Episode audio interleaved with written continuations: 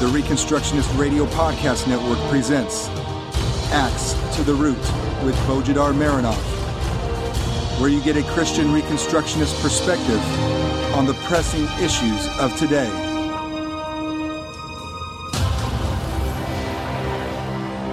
Welcome to episode 57 of Axe to the Root podcast, part of the War Room Productions. I'm Bo Marinov, and for the next 30 minutes we will talk about one of the greatest idols of American Christianity, an idol that has permeated every single corner of the life of American Christians and has claimed a much greater following in the American churches than Jesus Christ himself, the idol of celebrity worship. That celebrity worship is a problem in American Christianity should be obvious to everyone. That it is a problem of gigantic proportions, and at the level of idolatry should also be obvious to everyone who cares. If there are some to whom it is not obvious, keep in mind that even Phil Johnson, of all people, graced the G3 conference this year with a lecture against celebrity worship. Yes, the same Phil Johnson, who is the right-hand man of John MacArthur, the only person in fundamentalist Christianity today who has a study Bible officially named after himself, The MacArthur Study Bible. To hear Johnson speak on the evil of celebrity worship is like hearing Joseph Goebbels speak on the evil of racism, or Molotov speak on the evil of collectivism, or Mitt Romney speak on the evil of government-controlled healthcare. To those of us who have studied propaganda, however, this is not a surprise. It is just an ordinary propaganda technique to become an ardent speaker against the very evils you practice so that you can control the narrative and deflect criticisms. See, we can't be guilty of celebrity worship if we speak against it ourselves, right? Johnson's obvious motives aside, the very fact that he found it necessary to speak on the issue, trying to control the narrative, is a clear indication that more and more Christians are aware of the problem. So obviously there is a problem with celebrity worship in American Christianity. Several years ago, in his book commentary on First Samuel chapter 11, Joel McDermott touched on the psychology of a people who have abandoned the law of God in relation to how they choose their leaders. Quote, "To begin with, we learned that the majority of Saul's appeal was outward. And indeed, judging by outward appearances only, Saul was the greatest man in all of Israel. In 1 Samuel 9:1, we learned that Saul comes from great stock. His father was a man of wealth. There is question among the commentators where the word for wealth here, kayel, should be translated wealth, as in Deuteronomy 8:18, or strength, as in 1 Samuel 2:4. It can mean both, and both may very well apply to his case. What is not in dispute is that Saul was quite a physical specimen. He was a handsome young man. There was not a man among the people of Israel more handsome than he. From his shoulders upward, he was taller than any of the people, 9:2. This guy was the quarterback, the prom king, the star of the show. He had a commanding presence. He drew all the eyes when he entered the room. For a nation in search of a king who would lead them into battle and be a symbol of national greatness, Saul was just the guy who looked the part." End of quote. Now, Joel has touched a nerve here. In the Bible, we have very few descriptions of the physical appearance of men. We have them mostly women, which is only natural, of course. Whenever the outward appearance of men is mentioned, it is to emphasize some covenantal point. In this case, the covenantal point, obviously, is the stupidity of people who have abandoned God as their king, wanting a human leader over them. Ironically, instead of a true leader, what they elected is a celebrity figure, or one devoid of the ability to lead or inspire, but certainly able to play the superficial emotions of men. Now, keep this in mind.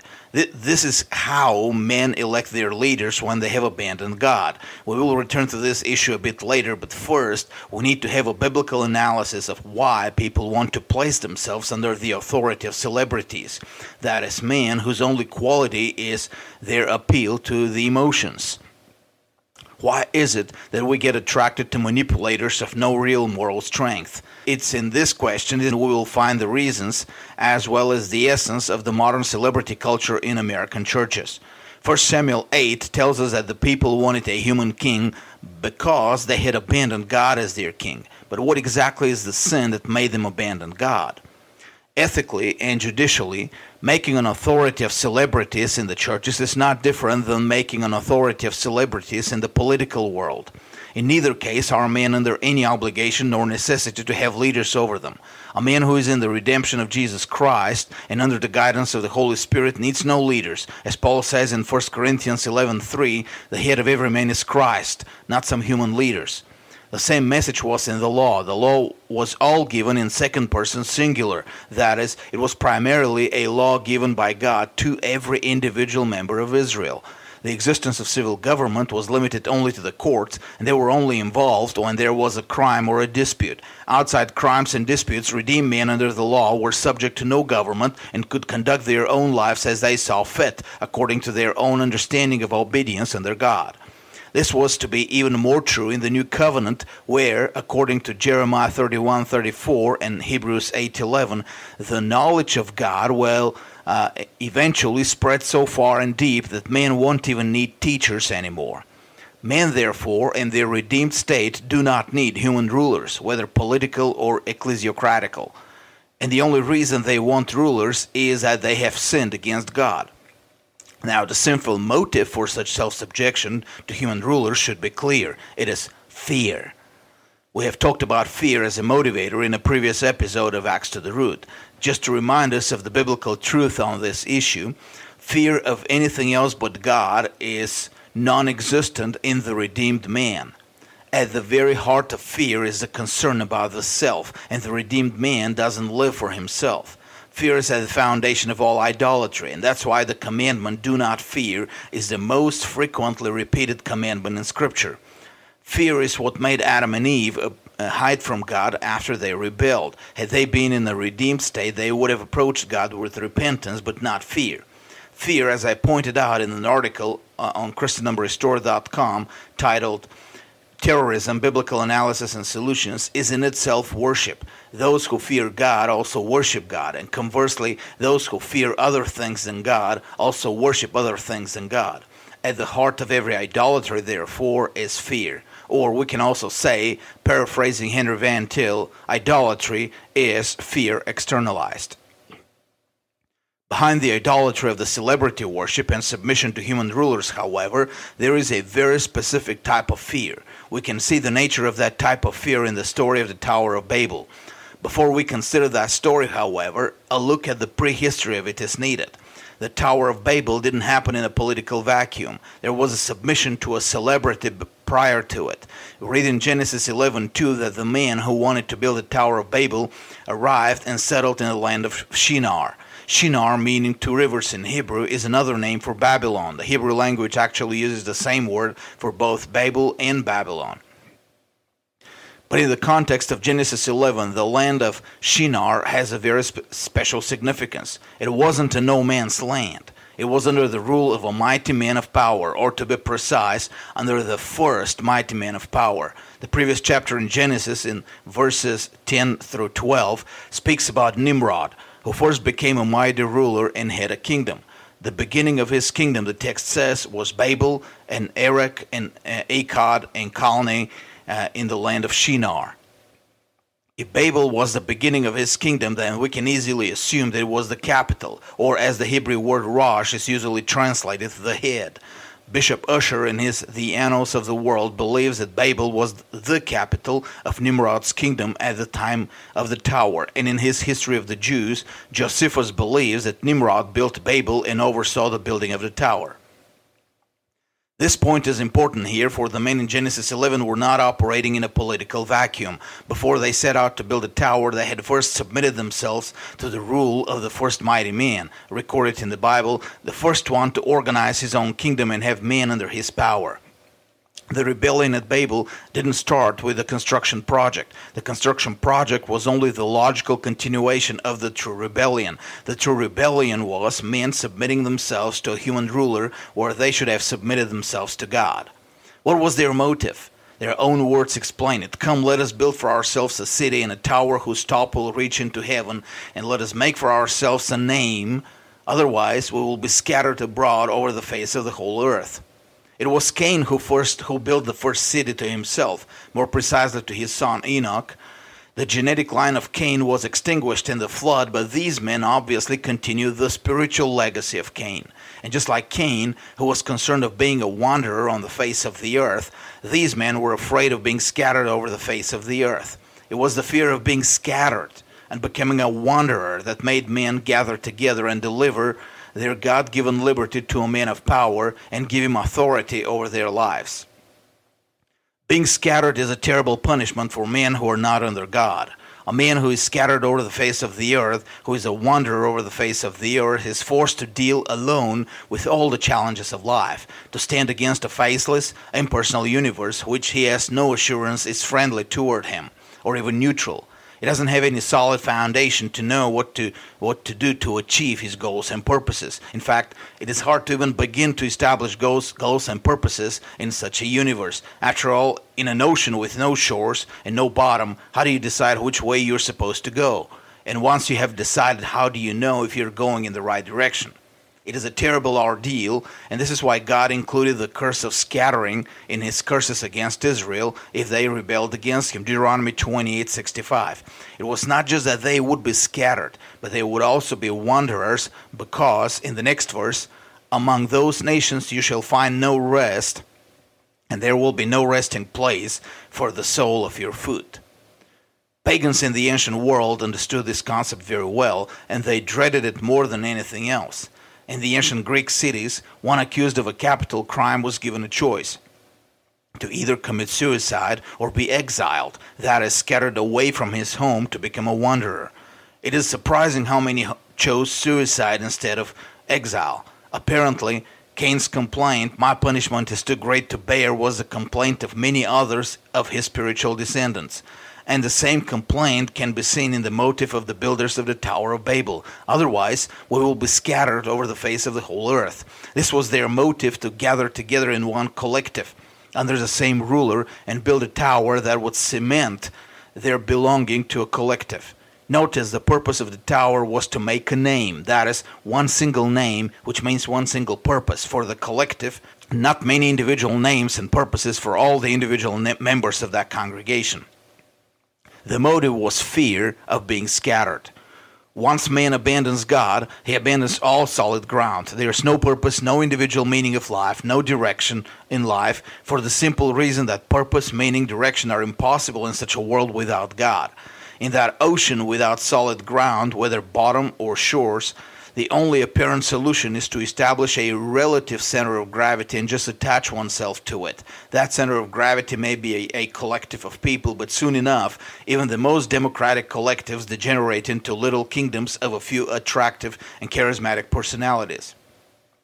Whether in a local community or a nation or a tribe or a church or anything else, people without God are afraid of being scattered, and in seeking a safe place from being scattered, they appoint celebrities over themselves to serve as a point of gravity and cohesion. Most of the time, of course, as it was with Saul, the celebrities they choose for themselves are just as lost and without purpose under God, but they are skillful enough to make others follow them and serve them. Political and church and celebrities have their power only because there are people willing to grant it to them. And the reason these people are willing to grant other people power over themselves is because they are afraid of being scattered. Yes, even those who otherwise profess the name of Christ and go to church. In fact, especially those who profess Christ and go to church, because the majority of those who go to church are just as lost and without purpose as any average unbeliever out there, if not even more. Worth mentioning here is the fact that while for the covenant breakers being scattered was an enormous curse, a punishment too great to bear, it was not a threat to the people of God. In fact, if anything, being scattered while under God's covenant was God's way of expanding his kingdom. The history of God's people is filled with numerous examples of people who were wanderers, some into the most desolate places of the world, forced to face dangers and challenges alone while refusing to join collectives of iniquity and idolatry. Hebrews 11:38 speaks of these men of whom the world was not worthy, and the whole chapter names quite a few of them. The father of all who believe, Abraham, left the well-organized collective of his hometown and embarked on a journey through the wilderness, which tested both his faith and his ability to deal with challenges, many of them much greater than what an average man would be facing at the time. His grandson, Jacob, had to go through the same ordeal, and Jacob's most beloved son, Joseph, was scattered by the betrayal of his own brothers. And yet, later Joseph declared that this scattering was God acting for the good of his people. Moses was scattered too, having to deal with hardship and challenges alone, and later the nation of Israel left the civilized world of Egypt for the wilderness. Once in the promised land, Israel was supposed to stay scattered and not ask for human kings and rulers, but remain a free, decentralized society of independent individuals and families. More than that, in fact, as I argue in my article, Christian Culture versus Clan Culture, the law was designed so as to force the Israelite families to eventually look for opportunities out of the land, settle foreign lands, and effectively conquer them. Three characteristics of the law make this obvious. First, it is the Jubilee regulations, which demand that the land within Canaan could not be sold between families. It had to remain within the same family as from the beginning. It could only be leased out for a period of up to 49 years. Second, the inheritance laws, which demanded that all the sons get equal shares of the estate, with the oldest son getting a double share. And third, the promise that if obedient to God, Israel will have an explosive demographic growth, that is, many sons per family. The effect of all these three would be that centuries down the road, every Israelite son would inherit land the size of a handkerchief, and will only be able to lease it out but not sell it. This would force many Israelites to seek opportunities either in the cities or outside of Israel, similar to Joseph, the husband of Mary, who preferred to launch a carpentry business in Galilee rather than stay on the land of his family in Bethlehem. Thus, the mandate to scatter was embedded in the law. Israel had to look to expand, and the expansion was supposed to be by individual families who will settle other lands. The same mandate we see in the New Testament church. The task of evangelism requires that Christians scatter over the face of the earth. The same scattering which was dreadful to Cain and to the builders of the Tower of Babel, the same scattering that was only implied but not commanded in the commandments in the law specific to national Israel, the same scattering is now an explicit mandate to the people of God. In fact, if anything, the church is supposed to be built on the foundation of the apostles and the prophets. And apostles literally means sent out. The book of Acts, which means the Acts of the Apostles, contains very little of what the apostles did in the Church of Jerusalem, which was the largest church at the time of thousands of people. The book is mainly concerned with the Christians who were scattered outside Jerusalem. And in fact, the very church in Jerusalem was meant to be scattered in the final account, and Jesus prophesied it in Matthew 24:16. Another promise, that of the events in the last days of history in the parable of Matthew 24:31 and Mark 13:27, speaks of his angels gathering the elect from the four winds, a Greek phrase which means that his elect must have been dispersed all over the face of the earth. To the woman at the well in John 3, Jesus declared that in his new covenant, visible worship will no longer be centered around a geographical place or a congregational or denominational gathering.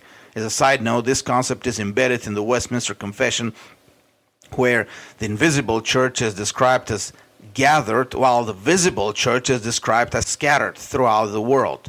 This is completely the opposite to today's ideology in many Presbyterian churches, where the invisible church is seen as scattered, while the visible church must be in official visible gatherings.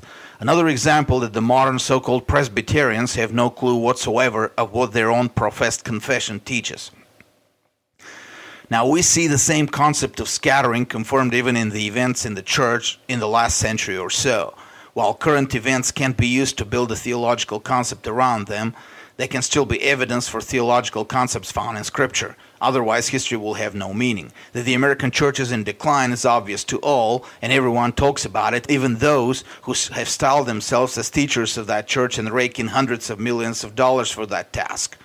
I wonder, why do we pay them if they can't teach the church well enough to prevent the decline, I ask. At the same time, we all know that churches in Asia and Africa and Latin America are vibrant and alive and growing. That's exactly what we should expect. American Christians are afraid of being scattered and prefer to cluster in congregations where they are comfortable and have no need to face the challenges of the world alone with God. Whereas the nature of the cultures in other continents forces the Christians there to scatter. And the biblical principle is that in history, scattering produces growth for the people of God. We shouldn't be surprised, therefore, of this discrepancy, but we should be aware of the covenantal reasons behind it and act accordingly. Being scattered, therefore, is not a curse but a blessing to covenant keepers. Thus, among the people of God, the fear of being scattered should not exist. The people of God should gladly desire to be scattered or sent out so that the kingdom expands.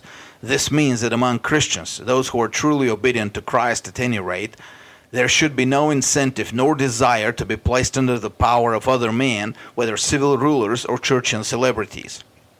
True Christians do not settle in any kind of Babel, whether political or ecclesiastical. Do not put themselves under any kind of Nimrod, whether political or ecclesiastical, and do not build any tower reaching up to heaven, whether political or ecclesiastical. Throughout the last 20 centuries, therefore, Christians have always been the main troublemakers for all kinds of human powers. Why? Because they can't be scared sufficiently to voluntarily place themselves under human rulers. And forced subjugation never works with them anyway. A mighty man or group of men of power, civil or ecclesiastical, has no tools in their arsenal to make a loyal subject of a true Christian. He will always have only Christ as his head and will have no fear to compel him otherwise. Being scattered or forced to deal with the challenges of life alone against the world, contra mundum, is not a scary prospect for him. He will gladly accept it. Until, of course, the second half of the 20th century. American Christianity underwent a serious change in its faithfulness, and therefore also a serious change in its view of power and authority. And the result of this change is the modern celebrity worship in the churches in the U.S.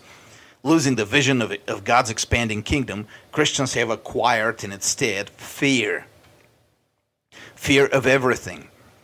Fear of a world that might ridicule them for their beliefs, and such ridicule is called persecution, imagine that.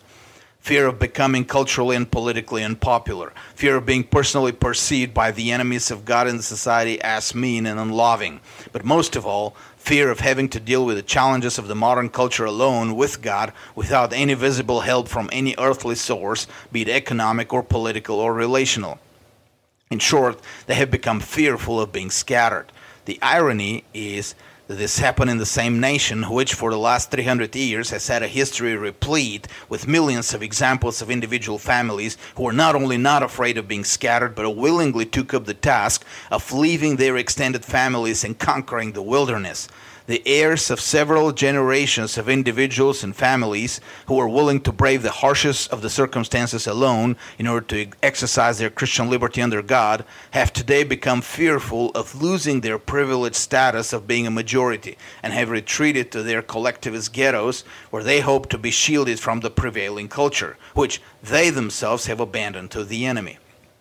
And collectivist ghettos created by that fear of being scattered are what produces the celebrity cult in our churches today.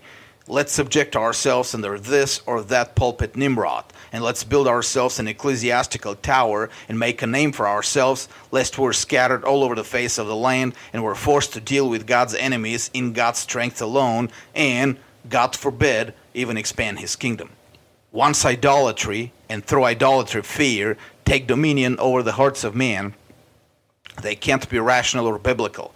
They can't be rational or biblical even in electing their leaders and celebrities. Returning to Joel's analysis we mentioned at the beginning, men who have rejected God are not capable of choosing their celebrities, civil or ecclesiastical, in a way that is in agreement with the biblical qualifications for leaders. Saul, as Joel McDermott shows in that chapter of his book, was no strong moral character. Despite his impressive stature, he was a coward. And yet he was full of himself and in love with himself. It should have been clear to those wise leaders of Israel that the man they were electing lacked the courage to be a leader and was a narcissist who would certainly abuse his power. And yet they were only looking at his stature, tall above everyone else and very handsome. Any wise woman would have known better than these fine specimen of male leadership in Israel. Most women won't fall for external handsomeness if there are abundant signs of lack of character. But the male leaders did. On a side note, that's why I'm very skeptical when I hear today modern Christians whose level of discernment is not very different from those elders of Israel in First Samuel 8 insist on male leadership and used that concept to assign some subjugated place for women in our society and the churches. Now, don't get me wrong, I'm all for biblical manhood, all for biblical womanhood, and I'm all for covenantal masculinity and femininity, but please, don't babble about male leadership until you actually have men who are qualified to be leaders or to even elect leaders. As of now, the American institutional churches have given no sign whatsoever of having real male leaders. Thus, I don't want to hear that nonsense. Real leaders don't need to make up ideologies of submission, female or other, in order to be leaders. Modern America is just as obsessed with visible perceptions as these elders of Israel. As a friend of mine likes to say, look at the baldness and its impact on elections, for example.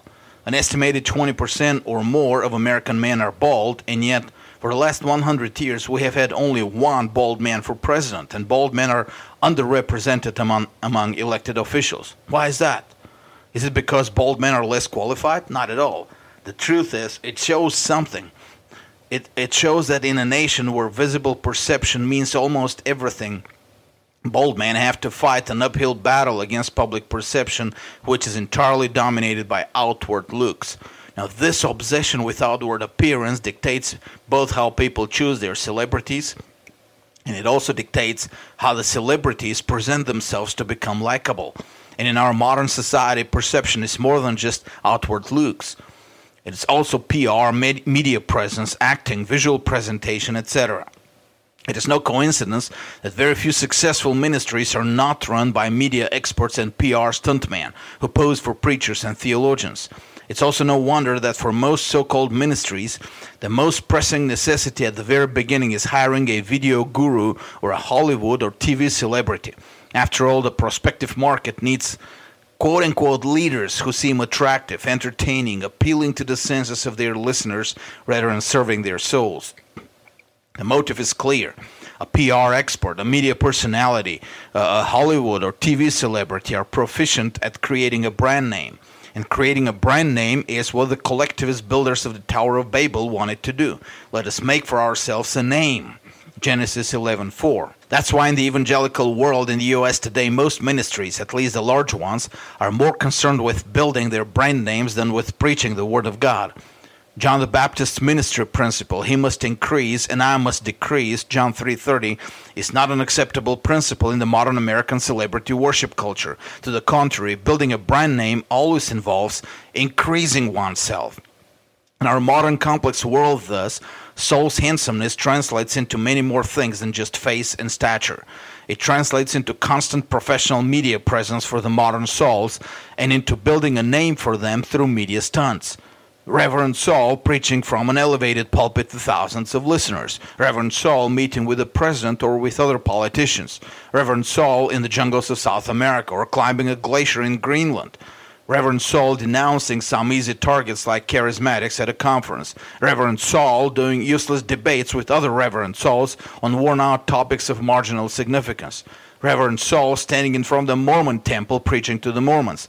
All these activities are just as safe for Reverend Saul as the original historical King Saul in his full shining armor, but on the hill, far, far away from Goliath. In modern America, they do not carry any special stigma nor invite any personal persecution. They pay well, however, in tax-exempt dollars. All these activities are also useless in terms of equipping the saints. None of them involve training other people to do the work. They're all Reverend Saul creating an impression before his followers, an impression that Reverend Saul is powerful and influential enough to keep them from being scattered, that under his wing or under wings of his church or denomination or ministry, ordinary Christians who are not as powerful as Reverend Saul would be safe from having to face the challenges of Christian life alone under God with self-government that is the fruit of his spirit, Galatians 5:22 through 23. This is what makes the celebrity cult worship what it is today. And I'm not talking about Joel Osteen, Benny Hinn, and the TBN types. I'm talking about our own celebrity types within the supposedly reformed circles. Those who no one is ever allowed to criticize, even when they're clearly preaching false doctrines, and even when nothing of what they do is directed or effective in equipping the saints, but only in building brand names. Of course, church and celebrities are to blame for this deception, just as Saul had his own responsibility and guilt to carry. But let's not forget that the only reason their deception flies is because ordinary Christians, the regular attendees in the churches, have lost their connection to God and therefore are looking for human masters. This is no different than the men who settled in Babel under the power of Nimrod, and no different than the Israelites who wanted to place as human king over themselves. And it is no different than the trees who wanted to set a king over themselves in Jotham's parable in Judges 9, the finest ever in history parable about the real nature of man-made authority. When the trees want to set a king over themselves, those who are upright, productive, and service-oriented among them wouldn't take the job because that would divert them from serving others. Only a useless and fruitless tree like the bramble would take it. In all the cases, men set as king or leader or preacher or elder or celebrity an unworthy man. No amount of democratic procedures or session meetings or seminary training or examinations or presbytery oversight can fix this problem. The celebrity culture is based on apostasy. They have rejected me from being king over them. And no matter what techniques and procedures that culture may devise to elect the best men for leaders, it will always end up electing the worst man, the manipulators, the narcissists, the swindlers, the tyrants, etc. The parable of the trees in Judges 9 gives us also another insight into the celebrity culture and the drive of apostate men to subject themselves to false authorities. Not only are the people motivated by fear, as we saw, but the appointed human leaders understand very well that the motive is fear, and their first act to consolidate that power is to enhance that fear and make it unofficial policy. From Judges 9:14 through 15. Finally, all the trees said to the bramble, "You come reign over us." The bramble said to the trees, "If in truth you're anointing me as king over you, come and take refuge in my shade. But if not, may fire come out from the bramble and consume the cedars of Lebanon." We should immediately ask the question, what in the world is the bramble thinking? Why does he resort to threats right away? Can he see that the other trees are quite self-sufficient without him, and he risks being brought down from his new position of king? Why resort immediately to using fear to manipulate the others into submission? Because the bramble knows the premise unspoken in the parable, namely that there is no other motivation for people to place human rulers over themselves but fear. The bramble in the parable was Gideon's son from his concubine, Abimelech. Abimelech used fear-based tactics to convince the people of Shechem. Is it better for you that the 70 sons of Gideon rule over you, or that I, your relative, rule over you? It was a false dilemma, of course. They should have answered, no one should rule over us. Gideon was a man of many failures, but it seems he did have at least one righteous understanding of power. For in the previous chapters, when the men of Israel, again driven by fear, asked him, "Rule over us, both you and your son, also your son's son, for you have delivered us from the hand of Midian," he refused. "I will not rule over you, nor shall my son rule over you. The Lord shall rule over you." This is what they should have replied to Abimelech. "No man but the Lord shall rule over us." But Abimelech's fear-based manipulation worked, because they were all driven by fear anyway. And then their justification was, "Yeah, but he's our relative." Once made a king, the first thing Abimelech did was to show what he would do even to his relatives, whom he perceived as a threat to his power. The men of Shechem were his relatives, but so were the sons of Gideon, who were his brothers. Abimelech hired a group of thugs and went and killed all of his brothers save one. In other words, now that you have all come under the shadow of the bramble, let me teach you what the bramble can do even to his fellow trees. You can read the rest of the story in Judges 9. What is important for us here is that once accepted as a king because of fear, he made sure to immediately reinforce that fear. After all, if fear made him a king, fear would keep him a king. So his first act was to produce more fear in the hearts of those who made him a king. The celebrity culture in the churches in the U.S. is no different. Once it has gained its followers and worshippers, it creates its own propaganda of fear. True, it can't use the same physical violence Abimelech used. Churches, after all, are spiritual institutions, so the violence has to be spiritual, against the conscience of the individuals.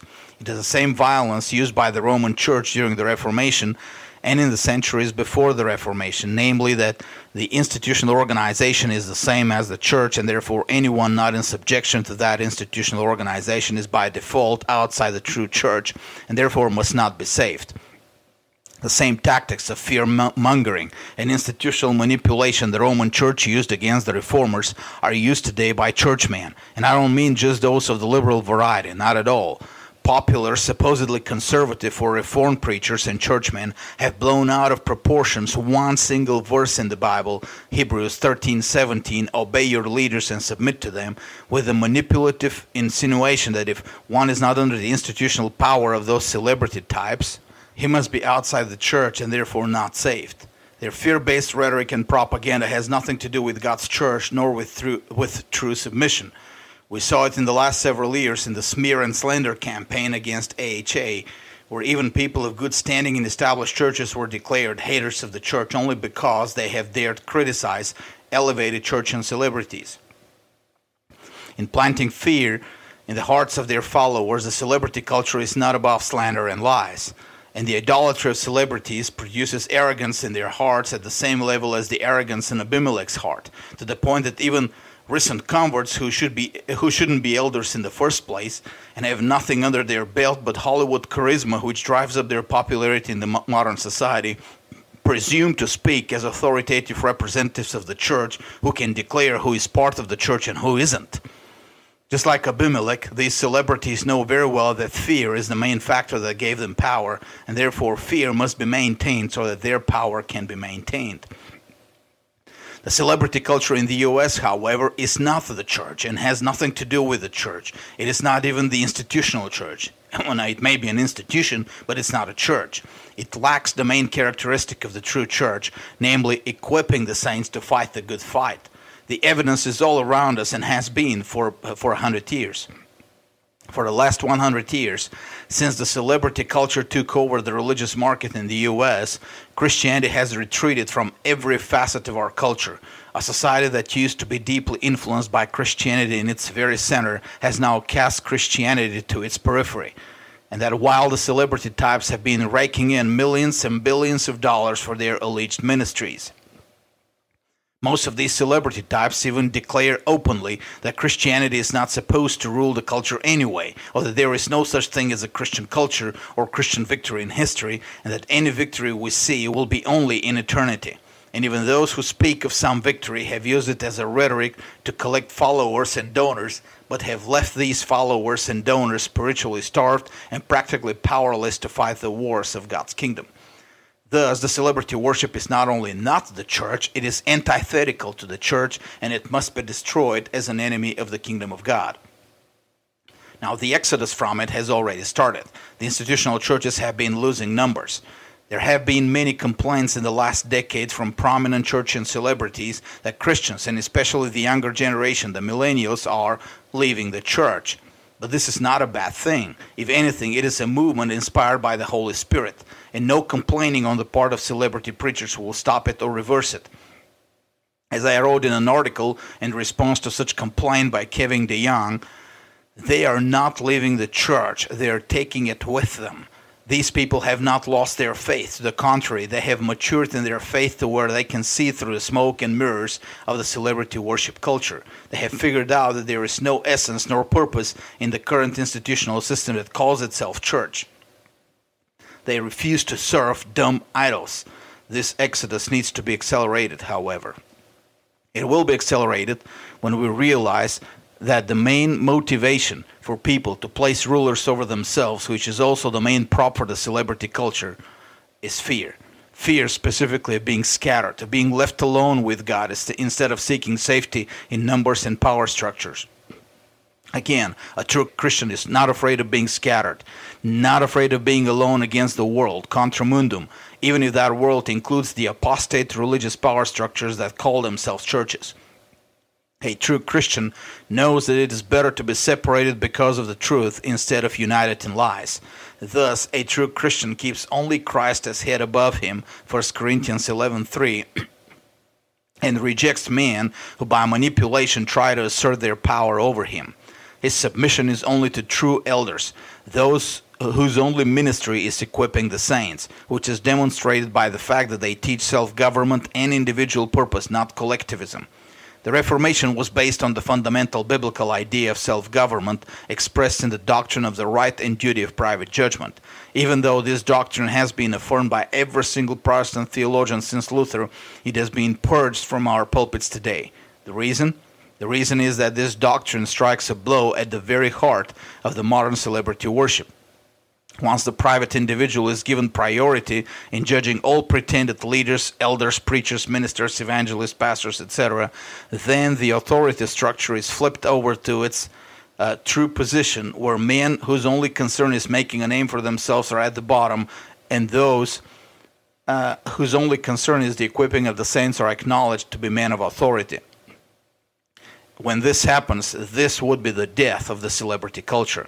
And unless we kill that celebrity culture, it will kill the church in the United States. And our children will inherit a nightmare. The book I will assign for reading this week is Moscow, 1937 by Karl Schlegel. It is an account of the show trials of Stalin's Great Purge in the 1930s, where almost all former buddies of Stalin in his rise to power were arrested and accused of crimes against the party and the state. This book is relevant to our topic because, among other things, it shows how even when crushed by the injustice of the communist system, even when it was clear that they would be executed, they were still professing loyalty to that system and even to their main accuser and judge, Stalin. The fear of being scattered, of being left psychologically alone, was stronger than the fear of death. Stalin knew it very well, and he played on it to create a massive cult to his own personality. Cult that brought people to madness. Consider the fact that the celebrity preachers in the U.S. know it very well and are playing on it just as Stalin did. In your prayers and your giving, consider Bulgarian Reformation Ministries, a mission organization devoted not simply to planting churches, but to building the intellectual foundation for the future Christian civilization in Eastern Europe by translating books that apply the gospel to every area of life. Visit BulgarianReformation.com, subscribe to our newsletter, and donate. And God bless you all. This was a Reconstructionist Radio War Room production. Axe to the Root with Bojidar Marinov. Please visit BojidarMarinov.com and ReconstructionistRadio.com/Axe to the Root.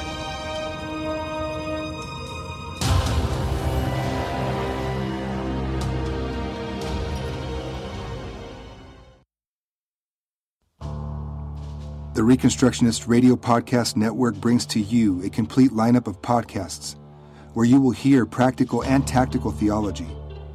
Our desire is not simply that you consume our shows, but that you also live out your faith in every area of life. We can talk all day long about these things, but if we fail to put them into practice, then we fail as ambassadors of Jesus Christ our King. Subscribe now to your favorite Reconstructionist Radio Podcast Network shows. Or you can subscribe to the Reconstructionist Radio Master Feed, where all of the content we produce, including the audiobooks and audio articles, will pop up as soon as they are available. And don't forget to visit ReconstructionistRadio.com to volunteer as a narrator or to partner with this ministry financially. May the Holy Spirit stir you into action for Christ and His kingdom.